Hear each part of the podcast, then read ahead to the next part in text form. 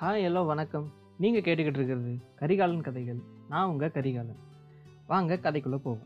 இன்றைக்கி நம்ம எதை பற்றி பார்க்க போகிறோன்னா கோப்ரா எஃபெக்ட் என்னும் வரலாற்று நிகழ்வு. அப்படின்னா என்ன அப்படின்னு கேட்குறீங்களா இப்போ ஒரு பிரச்சனைனா அந்த பிரச்சனைக்கு தீர்வு ஒன்று இருக்கும். அந்த தீர்வு அந்த பிரச்சனையோட தாக்கத்தையும் அந்த பிரச்சனையும் குறைக்கும். ஆனால் கோப்ரா எஃபெக்ட்னா ஒரு பிரச்சனைக்கான தீர்வே அந்த பிரச்சனையை வந்து மேலும் பெரிதுபடுத்துறதும் முன்ன இருந்த தாக்கத்தை விட இன்னும் அதிகப்படுத்துறது தான் கோப்ரா எஃபெக்ட் இதுக்கு ஏன் கோப்ரா எஃபெக்ட் அப்படின்னு பேர் வந்தது? எதனால் இதுக்கு கோப்ரா எஃபெக்ட் பேர் வச்சாங்க? அப்படின்ற கதையை நம்ம பார்ப்போம். முன்னொரு காலத்தில் முன்னொரு காலம்னா ரொம்ப காலம் கிடையாது. அதாவது ஆங்கிலேயர்கள் ஆண்டு கொண்டு இருக்கிற காலத்தில் இப்போ இருக்கிற தலைநகர் டெல்லியில் பார்த்தீங்கன்னா விஷப்பாம்புங்களோட எண்ணிக்கை வந்து அதிக அளவில் இருந்தது. அதை குறைக்க ஆங்கிலேய அரசு என்ன பண்ணாங்கன்னா ஒரு திட்டத்தை வந்து கொண்டு வந்தாங்க. அது என்ன திட்டம்னா யார் யாரெல்லாம் வந்து விஷப்பாம்பை வந்து கொண்டு கொண்டு வராங்களோ அந்த எண்ணிக்கைக்கு ஏற்ற ஏற்ற மாதிரி அவங்களுக்கு வந்து சன்மானம் வழங்கப்படும் அப்படின்னு சொல்லிட்டு அது ஒரு திட்டத்தை அறிவித்தாங்க இந்த திட்டம் வந்து நல்லா வரவேற்பு பெற்றது. மக்களும் என்ன பண்ணாங்கன்னா தினந்தோறும் நிறைய பாம்புங்களை வந்து கொண்டு கொண்டு வந்து அதுக்கேற்ற மாதிரி சன்மானமாக வாங்கிட்டு போயிட்டு இருந்தாங்க. இந்த திட்டம் வந்து நல்லபடியாக போயிட்டு இருந்தது. ஆனால் ஒரு கட்டத்தில் என்ன ஆச்சுன்னா மக்கள் வந்து கவர்மெண்ட்டை வந்து ஏமாத்துறதை வந்து கவர்மெண்ட் தெரிஞ்சுக்கிட்டாங்க.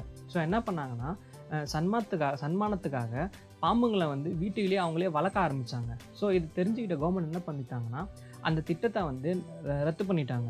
ஸோ இதனால் கோபம் அடைஞ்ச இந்த பாம்பு வளர்த்தவங்க என்ன பண்ணாங்கன்னா பாம்பை வந்து வெளியில் விட்டாங்க ஸோ முன்னிருந்த பாம்புகளுடைய எண்ணிக்கையை விட இன்னும் அதிகமாயிருச்சு. முன்னிருந்த நிலைமை விட இன்னும் மோசம் வந்துச்சு அதனால தான் இதுக்கு கோப்ரா எஃபெக்ட் அப்படின்னு பேர் வச்சாங்க.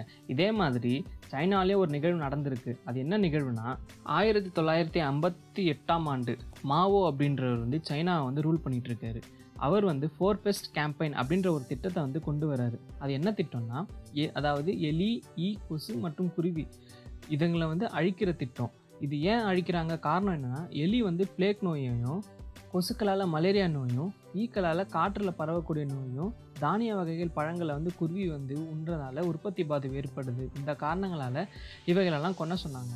மக்களும் என்ன பண்ணாங்கன்னா எலியோட வால் இறந்த ஈ கொசு அப்புறம் குருவி இதெல்லாம் வந்து சாகடிச்சு கொண்டு வர கொண்டு வந்து கொடுத்து பரிசுலாம் வாங்கிட்டு போயிட்டு இருந்தாங்க.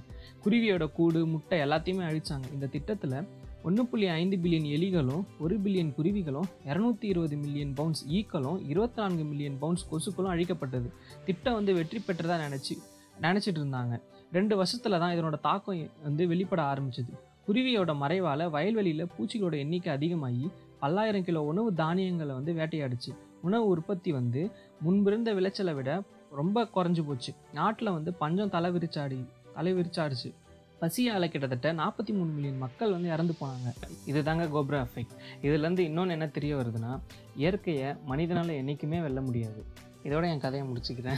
அடுத்த கதையில் சந்திப்போம். நன்றி.